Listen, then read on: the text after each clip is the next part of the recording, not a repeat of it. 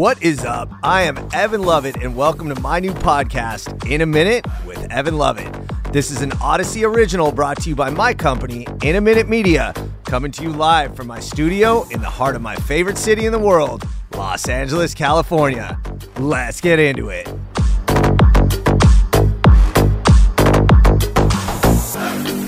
Yo, episode number 24 of In a Minute with Evan Lovett, and we are back.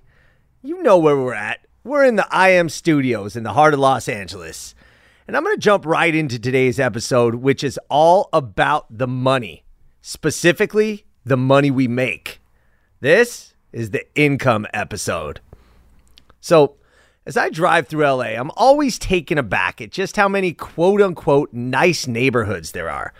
Wealthy enclaves from Bel Air to Manhattan Beach to Ladera Heights.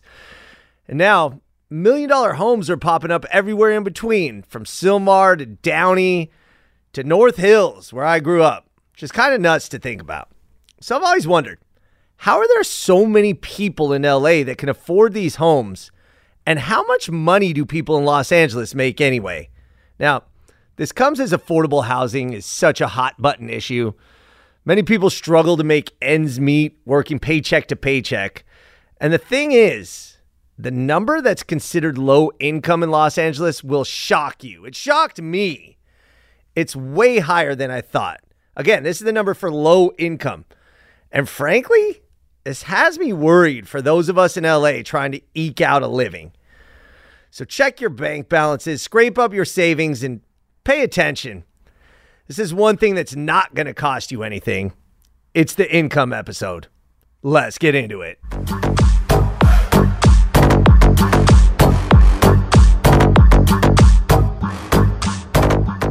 The impetus for this episode is something that happened in LA this week.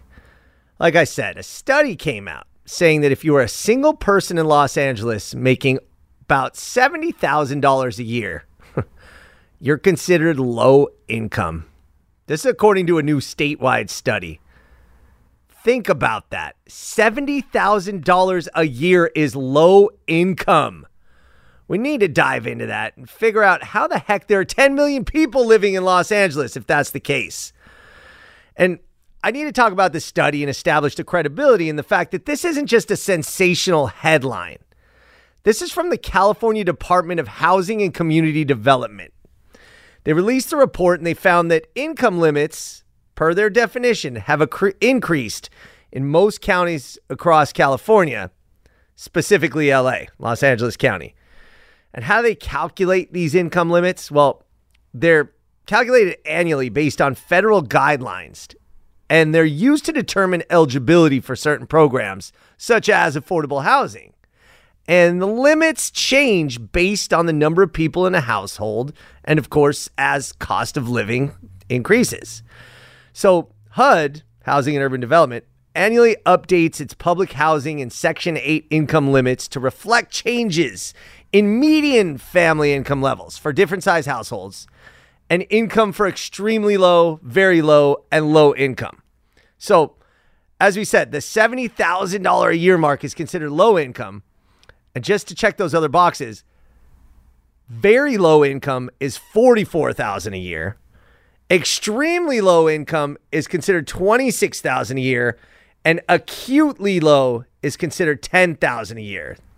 Now, with the cost of living in Los Angeles, and we've discussed this on previous episodes, affordability is absolutely a real concern. And by the way, the median income in Los Angeles County is 98,000, which seems pretty damn high. And the median is the number where half of the people are below and half the people are above.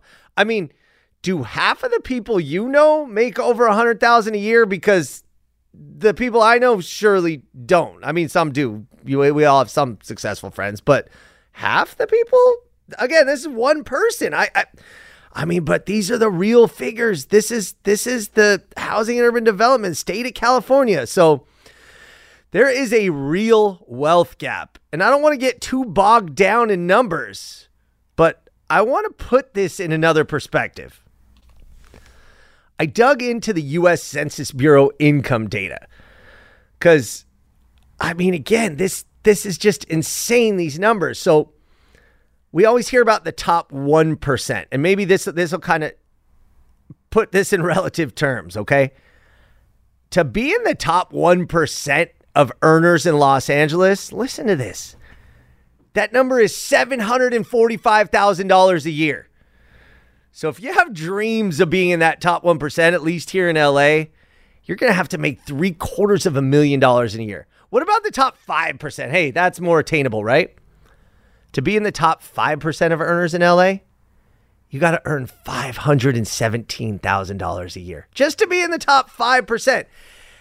And now I'm thinking top 5% is is one out of every 20 people. So you're telling me one out of every 20 people in LA makes over 500 grand a year? What the what? What?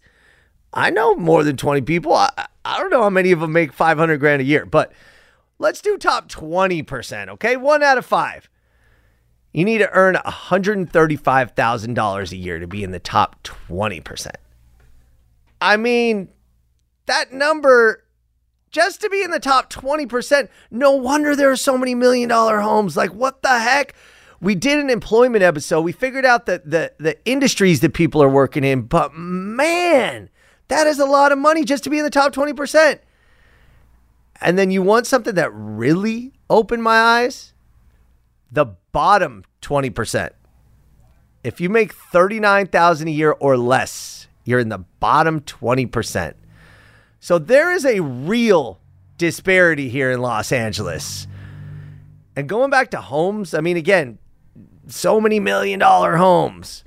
According to the OC Register, ironically, Orange County, Los Angeles has 370,000 homes valued at a million dollars or more. This is in 2021. That is a lot of million dollar homes. 370,000. There are only 4.2 million million dollar homes in the entire country. So Los Angeles is home to roughly one out of every 11 US residences that's valued at a million dollars or more. What? I mean, I mean, it makes sense. Again, you're driving around, you see all these nice houses, these nice neighborhoods. I always wonder who lives there. I guess everybody just makes a ton of money here. I mean, consider the wealth concentration in Los Angeles this way, okay? Take the other 49 states and subtract Florida, Washington, and New York. Los Angeles has more million dollar homes than those other 47 states. Sorry, the other 46 states combined. I want to repeat that. Los Angeles has more million dollar homes than 46 states combined. Unbelievable. Again, wealth gap comes to mind. I know people looking for home. I know people looking been looking to buy their first home for 10 years just waiting for prices to come down.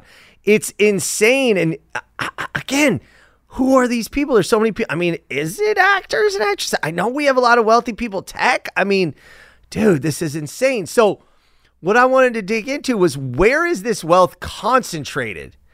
Well, luckily, the LA Times recently printed a piece in their Mapping LA series about median income by what they determine is to be 272 neighborhoods formerly recognized in Los Angeles. Side note on that neighborhood number I just did an LA in a Minute episode that showed that LA Times is about 300 neighborhoods short because by our count, LA has 572 neighborhoods and counting. But you can peep that episode. I get into the methodology there. We're here for the income. So, based on this LA Times Mapping LA series, based on their categorization, here's what we're looking at the top five neighborhoods in Los Angeles by median income. No real shockers on this list, okay? Number one, Bel Air. Median median in Bel Air, 208,000 a year. Number 2, Hidden Hills. Yeah, they want to stay hidden cuz they have so much money. 203,000 a year. Number 3 is Rolling Hills. 185,000. Beverly Crest number 4, Pacific Palisades number 5. And now let's look at the bottom 5. Keeping in mind by the way, that Pacific Palisades, 168,000 a year, median income there. And again, this isn't counting uh, generational wealth, inherited wealth. This is just straight income, people working. I mean, there's a lot of retired, all this kind of stuff, but that figure is still outlandish. So Pacific Palisades at number five, 168,000 a year. But let's look at the bottom five. You want to talk disparity? Check this out. I'm going to go fifth to last, down to last. Fifth to last is Pico Union. Median income there, 26,000. Fourth lowest is Watts. Median income, 25,000. Then Chinatown, 23,000. University Park, 18,000. And coming in last on the Mapping LA by neighborhood median income is downtown Los Angeles. Median income of residents of downtown Los Angeles is $15,000. Now, again, I know people who live in downtown. What's ironic is that a lot of them are these, you know, financial types or younger people that have moved here and got jobs and thought downtown's cool. So, I mean, I don't know if this is how, how the methodology works, but this is LA Times, whom I trust for something like this. And again, to repeat, the median income is the amount of money earned by the household that falls exactly in the middle of the pack.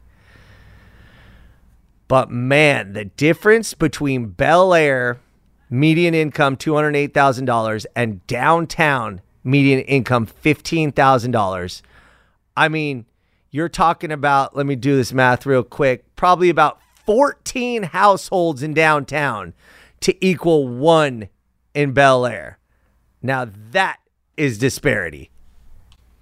And for a second, let's discuss episode number nine of In a Minute with Evan Lovett. I talked about housing costs are insane. The average rent in Los Angeles is 2700 a month. So how are people affording that? because again, at the top of the list, you're, homeowners. Those are affording the million dollar homes. But how are people even affording the rent? How are they affording to live? I mean, man, these are rhetorical, but this is a serious question. I mean, these these income, this income was really eye opening for me, and and just a couple other communities that stood out for me. By the way, Ladera Heights, one hundred seventeen thousand. That come in twenty second overall. Castaic was twenty eighth, one hundred eight thousand. Where's Beverly Hills? Get this. Only 37th. Median income there was 96K. Santa Clarita was 50th, 88,000. North Hills, where I grew up, 184th. Median income 52,000. Los Feliz, 190th. That's kind of surprising to me. It's trendy and whatever as it is. 50,000 is the median income. Van Nuys, where I was born, near the bottom, 41K. Boyle Heights, medium income, 33K. So, yeah, income is all over the place in Los Angeles, and there is a definite wealth gap. And that's the story of income in LA. Wow. Okay, so now that we figured out who's rich, who's poor, where all the income is in Los Angeles and why we're still all looking up at those beautiful houses in the, the hills and the beaches of Los Angeles. I have a pretty sweet, if you're going to do one thing in LA this week, do this segment.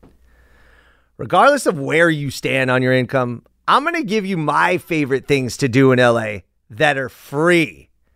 I'm going to give you some info, some facts about each that'll hopefully make you appreciate them a little bit more or at least help you uh, impress your friends. but seriously, check this out. Check this out. All right, I'm going to start off with the Venice canals.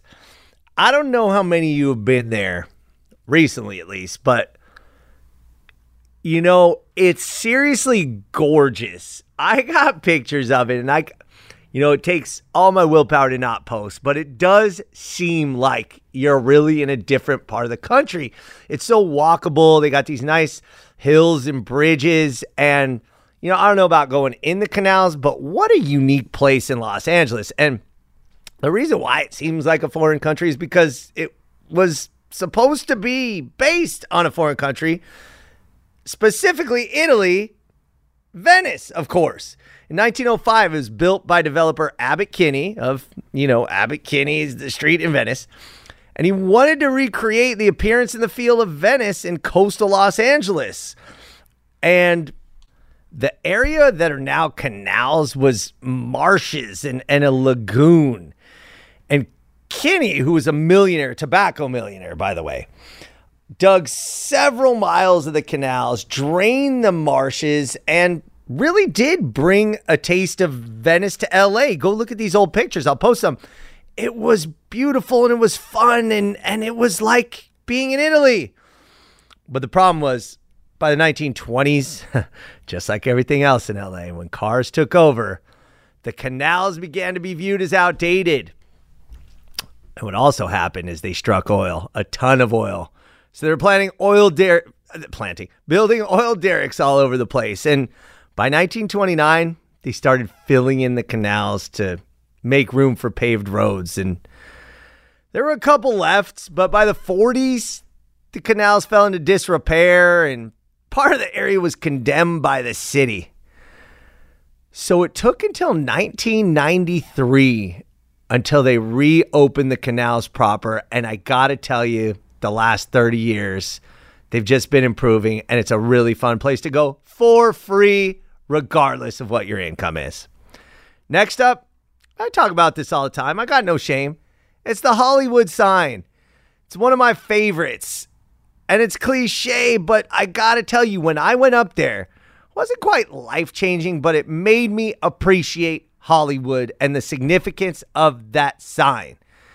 And I need to mention that the Hollywood sign is, is 100 years old this year. So it's even cooler, man. In Los Angeles, something's 100 years old. And I'm sure you've heard the story, possibly from me. The sign started as a real estate advertisement and it said Hollywoodland.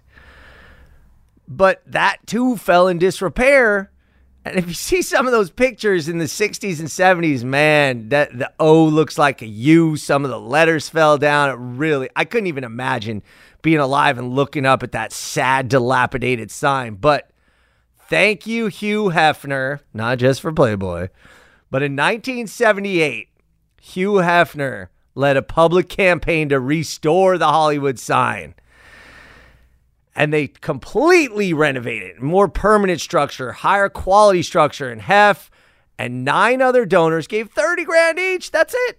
I mean, back then, 1978, sure, it's probably like 100,000, but for the wealthy, rich people of Los Angeles, nothing.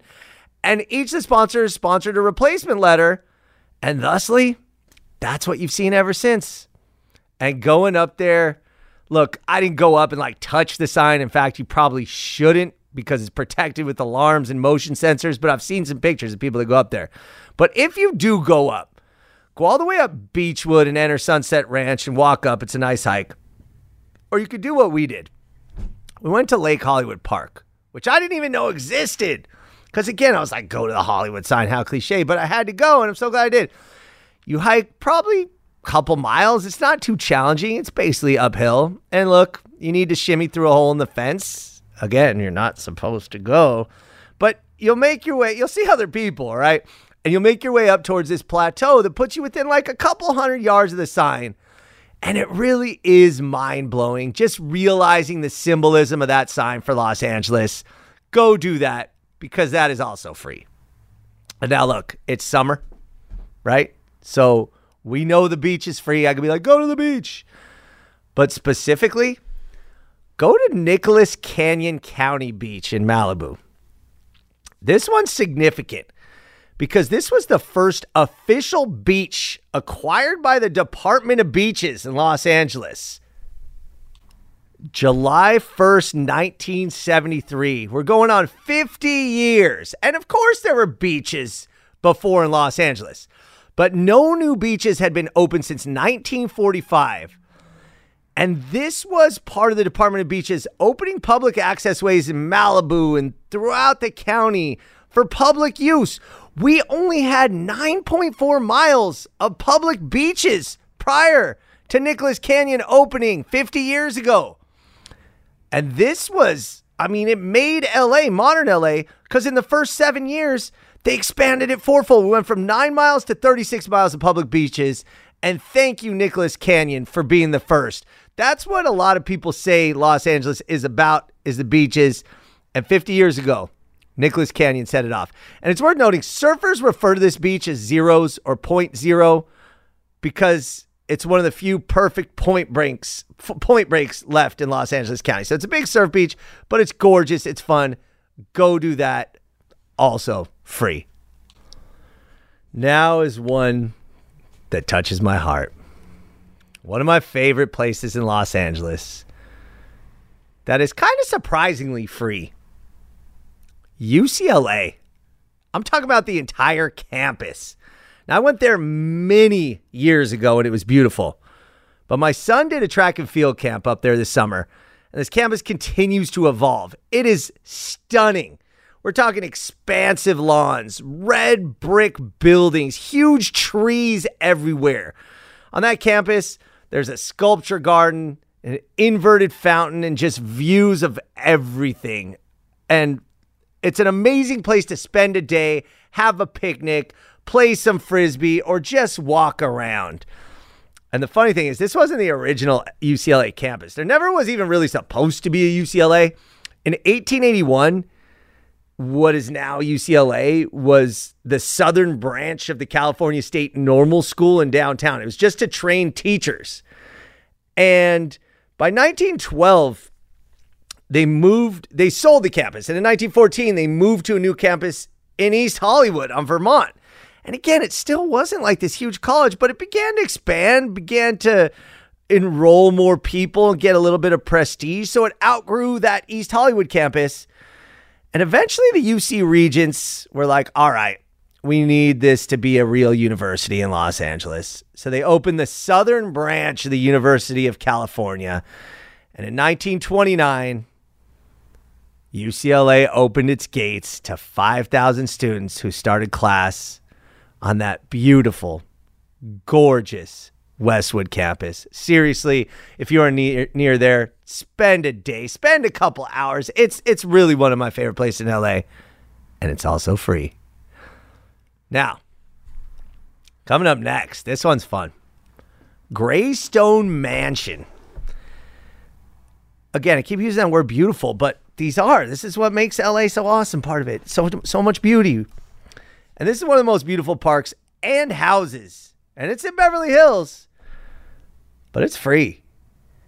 It is a hidden gem. Just walking around the garden, the views, and the story behind this one is really cool. This was a private house, right? Completed in 1928 for the son of the oil tycoon Edward Doheny. It was built for his son Ned. 55 rooms, 46,000 square feet. This thing is a mansion on 16 acres. Cost $4 million in 1928. That's equivalent to $70 million now. And at the time, it was the most expensive home in California. But five months after Ned and his wife and their five kids moved in, Doheny died in a guest bedroom in what was called a murder suicide with his secretary, Hugh Plunkett. Now, there was a brief investigation, and authorities ruled that, that Plunkett shot Doheny and then turned the gun on himself. But it's a mystery. There's rumor, there's speculation. Was it tied to another scandal? Was it a murder suicide or was it just made to look that way? Kind of kind of open-ended despite the investigation. But his wife lived there for about 30 years. And then by 1965, the city of Beverly Hills actually purchased the property for only $1.3 million, which is kind of crazy considering how much it cost. And what they ended up doing, they installed a 19 million gallon water tank on the property because just coincidentally, that site on top of a hilltop has tremendous natural water pressure. So today, it's Beverly Hills' largest reservoir, which is kind of funny on this Greystone Mansion property. And what Beverly Hills did, thank you from the people uh, on behalf of the people of Los Angeles in 1971, the entire site, including the mansion, was dedicated as a public park by the city of Beverly Hills. So I think you need a, an appointment to go in the mansion itself, look up the website, but you can go to that park and walk around the grounds. And that's a really, really fun place to spend a day. Now, Another one. That's one of my one of my favorites, and you've heard me talk about it, so I'm not to spend a ton of time on it. But go to Olvera Street. Again, I, I was always conflicted. Is this just trinkets and tchotchkes? Are we just falling into a tourist trap? No. Placita Olvera, Olvera Street. It's it's basically the center of the oldest part of downtown Los Angeles, right on the Pueblo. And some people call it the birthplace of Los Angeles. This is real. The Pobladores in 1781. They set up shop there close by. And what they also built there was the Zanja Madre. This is the mother ditch. This was the canal built by the first settlers of LA to bring water from the river to the new village that would become the city. This is the heart of the founding of Los Angeles because without water, there is no LA. And guess what? You walk down Olvera Street today, and it's it's it's marked, but it's very subtle. There's a different color brick segment that you can follow through Olvera Street. And guess what? That traces the Zanja Madre. You are walking on history right there. And now I'm not going to get into other details how it's, you know, it used to be Wine Street. It's a short street. Christine Sterling kind of helped renovate it. But it's a great place. There's beautiful murals. It's got so much history. So go to Olvera Street. That is a fun and free thing to do. But bring some money because you're going to want to eat there too. I, I love the food. Shout out to Cielito Lindo from Huanusco, Zacatecas, same place my wife's uh, family's from, by the way. So shout out to them. But some great restaurants there. Now, another free place I love Urban Light. Mm hmm. Another cliche. Yeah, I know. It was the most Instagram spot in Los Angeles. Everybody are uh, Instagram there. But you know why it's cool, besides the fact that it's free and besides the fact that it's friggin' dope, honestly, is because Chris Burden, that's the artist that that created this arrangement. Those lamps, those street lamps, they come from the streets of Southern California. Those were real street lamps. Hollywood, Glendale, some from Anaheim, some from Portland, but there's 16 different streetlight models represented, and they were commissioned for the particular neighborhoods and streets in LA. And this is a representation of the whole county. And again, I did an episode on streetlights. Each city at one point was responsible for designing its own lamps, and that's why they're different. That's why they're artistic. Each lamp was an expression of that city's design. This was public art. And Burden collected these things and put them together for us for free. Go take a picture. Go post it on Instagram. It's a cool spot to be. Miracle Mile. Just driving down Miracle Mile is fun and free. And I do need to mention this. Before Urban Light, Burden was famous for a work from 1971 called Shoot. wow. Where he stood in a gallery in Santa Ana and let a friend shoot him in the arm with a 22 caliber rifle from 15 feet away for the sake of art. Now that is an artist. But yeah, Urban Lights is free. Check it out. Check it out. Okay. Next up is Forest Lawn Glendale. Why am I telling you to go to a cemetery? I always say I'm not infatuated with cemeteries, but it kind of turns out I am. I mean, I've been to New Orleans, Savannah, love seeing those like beautiful kind of cemeteries. But Forest Lawn, which is a flagship Forest Lawn, I know it's like a chain. I don't know if you call it a funeral chain, but there are multiple Forest Lawn. But the one in Glendale is absolutely gorgeous. I went up there, and you might have heard me talk about it, for the world's largest religious painting by Jan Styka, The Crucifixion, which is at the Hall of Crucifixion, which is a building simply for the world's largest religious painting, and it's magnificent and awe inspiring. But that's just a part of what's at Forest Lawn Glendale. There's museums, mausoleums, artwork. And the thing is, Hubert Eaton, who basically made Forest Lawn what it is, was convinced that cemeteries were unsightly and depressing. Kind of true, right?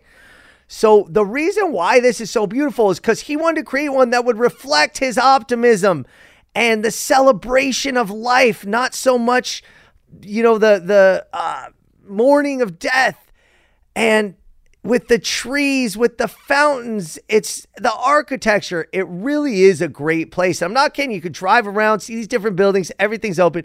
Obviously, have some respect. Don't disturb anybody, but it's really, really a neat place to spend a day. And the views, what I was really enamored with is right behind the Hall of Crucifixion. You get to see views of the city from a view, perspective that I never see. It's kind of looking northwest and east.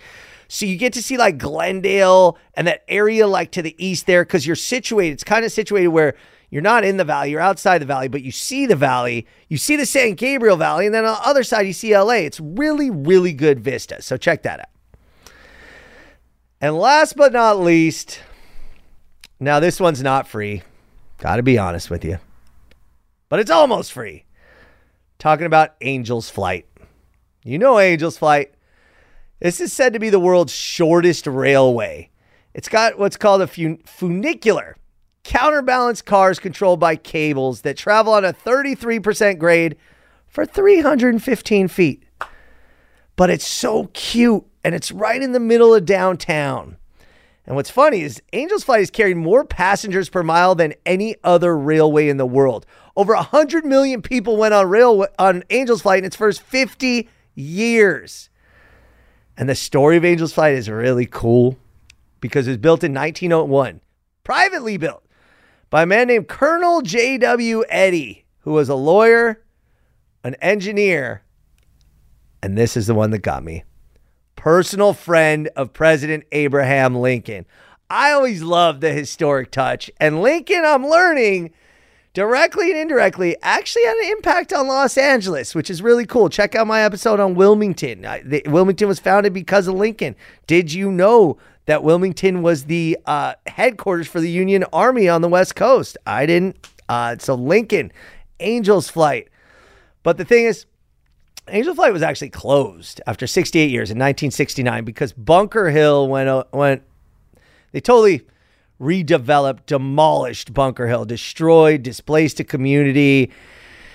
And they built it into a modern mixed use district, high rises, apartments, condos, you know the drill. And Angel's Flight was one of the casualties. And they just stored it for 27 years. But luckily in 1996, they reopened it with a couple hiccups. It's now open and running now, 6 a.m. to 10 p.m., including holidays. And though it's not free, a one way ride costs you $1. Or you can get a round trip for two. And if you have a Metro card, you only pay 50 cents. Now that fits into any income bracket. And that concludes episode 24 of In a Minute with Evan Lovett. If you enjoyed it, please leave me a five star rating. And honestly, if you have some time, leave a review. That really helps. The algorithm makes me smile, gives us some good numbers. No, but as we're moving up the charts, every review really helps us break into that top echelon, and we are moving that direction. I appreciate you and thank you for listening, regardless of your income. All right, y'all, it's been a minute.